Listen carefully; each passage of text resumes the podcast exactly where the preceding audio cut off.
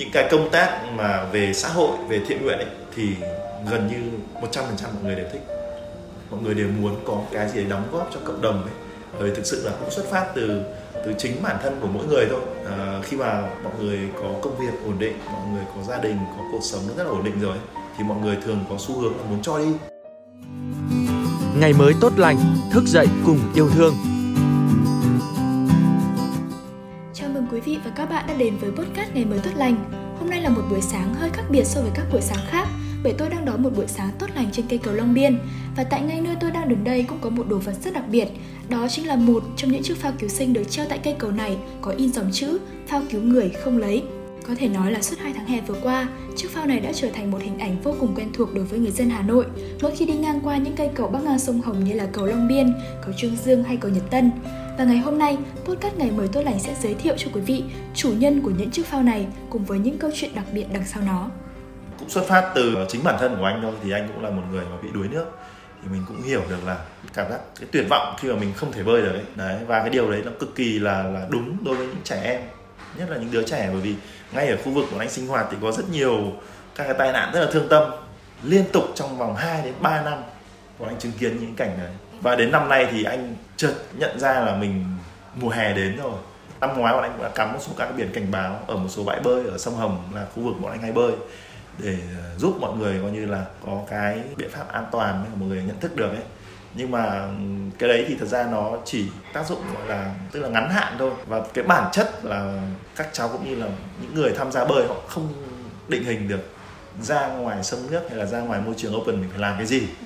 Đấy thế thì xuất phát từ cái đấy thì ờ, anh mới nảy ra một cái ý tưởng là bây giờ mình sẽ ờ, mình đi chia sẻ kiến thức mình đi dạy bơi cho trước hết là tất cả các tỉnh dọc sông Hồng là cái nơi mà mình vẫn sinh hoạt hàng ngày mục đích chính của hành trình thiện nguyện này là bọn anh muốn truyền cảm hứng bơi lội cho mọi người cũng như là uh, nâng cao nhận thức về phòng chống đuối nước cho các cháu đặc biệt là các cháu học sinh. Nguyên nhân chủ yếu của tất cả các vụ đuối nước xảy ra thì đến 80% là ở trẻ nhỏ.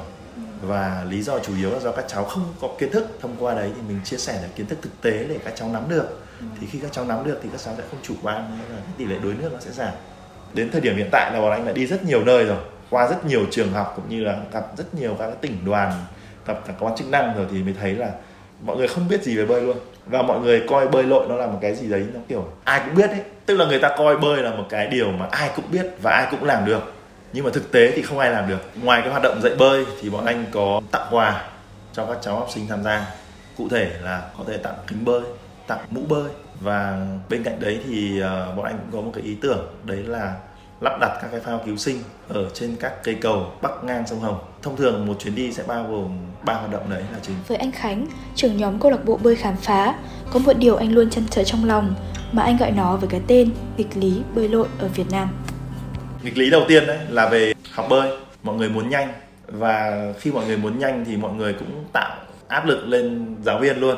Giáo viên cũng thấy áp lực và khi đấy thì cái cái việc học tập cũng như dạy dỗ nó sẽ không thể không thể tốt được ra ngoài bể bơi em gặp những câu quảng cáo ví dụ như là khoảng 4 đến 10 buổi bạn đã biết bơi. Thế thì cái việc mà đã biết bơi nó nó trở thành một việc như kiểu là chạy đua thành tích ấy. Và điều này cực kỳ nguy hiểm đối với các cháu nhỏ. Khi mà một cháu nhỏ được một người lớn được thầy hoặc là được bố mẹ mình đặt cho một cái danh hiệu là đã biết bơi ấy, thì các cháu tự tin lắm.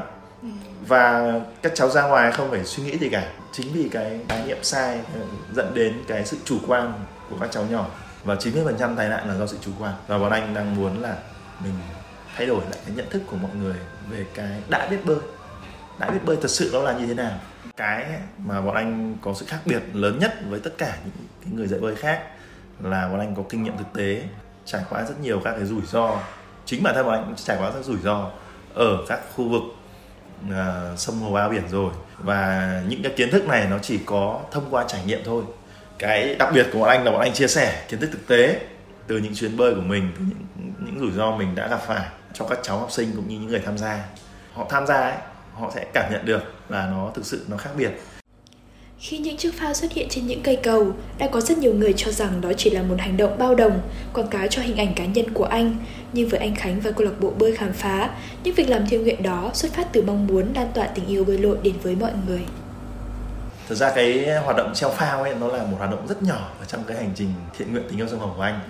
Và bọn anh không đặt nặng cái vấn đề đấy mà cái bọn anh đang muốn làm là cái tình yêu sông hồng là cái dạy bơi và chia sẻ kinh nghiệm kiến thức cơ. Anh nghĩ là do nó lạ thôi nó lạ thôi với mọi người chưa ai làm thôi. Anh không hề ngại về cái vấn đề là mình sẽ làm các hành trình thiện nguyện bởi vì uh, thực sự là mình rất là thích bơi. Bọn anh có những cái điều kiện rất là thuận lợi về nhân lực cũng như về tài chính những cái hoạt động này nó liên quan đến bơi liên quan đến những cái phong trào mà bọn anh đang làm và mọi người rất là thích làm cái việc đấy. À, anh nghĩ là những cái công tác mà về xã hội về thiện nguyện ấy, thì gần như 100% mọi người đều thích. Mọi người đều muốn có cái gì để đóng góp cho cộng đồng ấy. Bởi vì thực sự là cũng xuất phát từ từ chính bản thân của mỗi người thôi. À, khi mà mọi người có công việc ổn định mọi người có gia đình có cuộc sống rất là ổn định rồi thì mọi người thường có xu hướng muốn cho đi. Cho nên anh nghĩ nó không phải là một cái gì đấy nó sức ép nặng lên mọi người đâu. Mà mọi người đang muốn làm mọi người đang muốn chia sẻ với nhau nhiều hơn. Thực ra ước mơ lớn nhất của anh cũng như của câu lạc bộ là mang bơi lội đi khắp Việt Nam để mọi người tất cả mọi người dân Việt Nam đều biết bơi hết. Không còn mùa hè nào mà chúng ta phải nghe về đuối nước nữa. Và có một cái ước mơ xa hơn tức là khi bạn bè quốc tế mà nhắc đến Việt Nam ấy, có thể họ sẽ nhắc về bơi lội đầu tiên. Xuất phát từ tình yêu của bản thân dành cho bơi lội, anh Khánh cùng câu lạc bộ bơi khám phá đã và đang trên hành trình lan tỏa tình yêu thương, niềm đam mê, lợi ích của bơi lội đến với tất cả mọi người. Thưa quý vị thính giả, việc tử tế đâu nhất thiết phải xuất phát từ những điều gì to lớn. Việc tử tế có thể xuất phát từ chính những sở thích, niềm đam mê hàng ngày của chúng ta.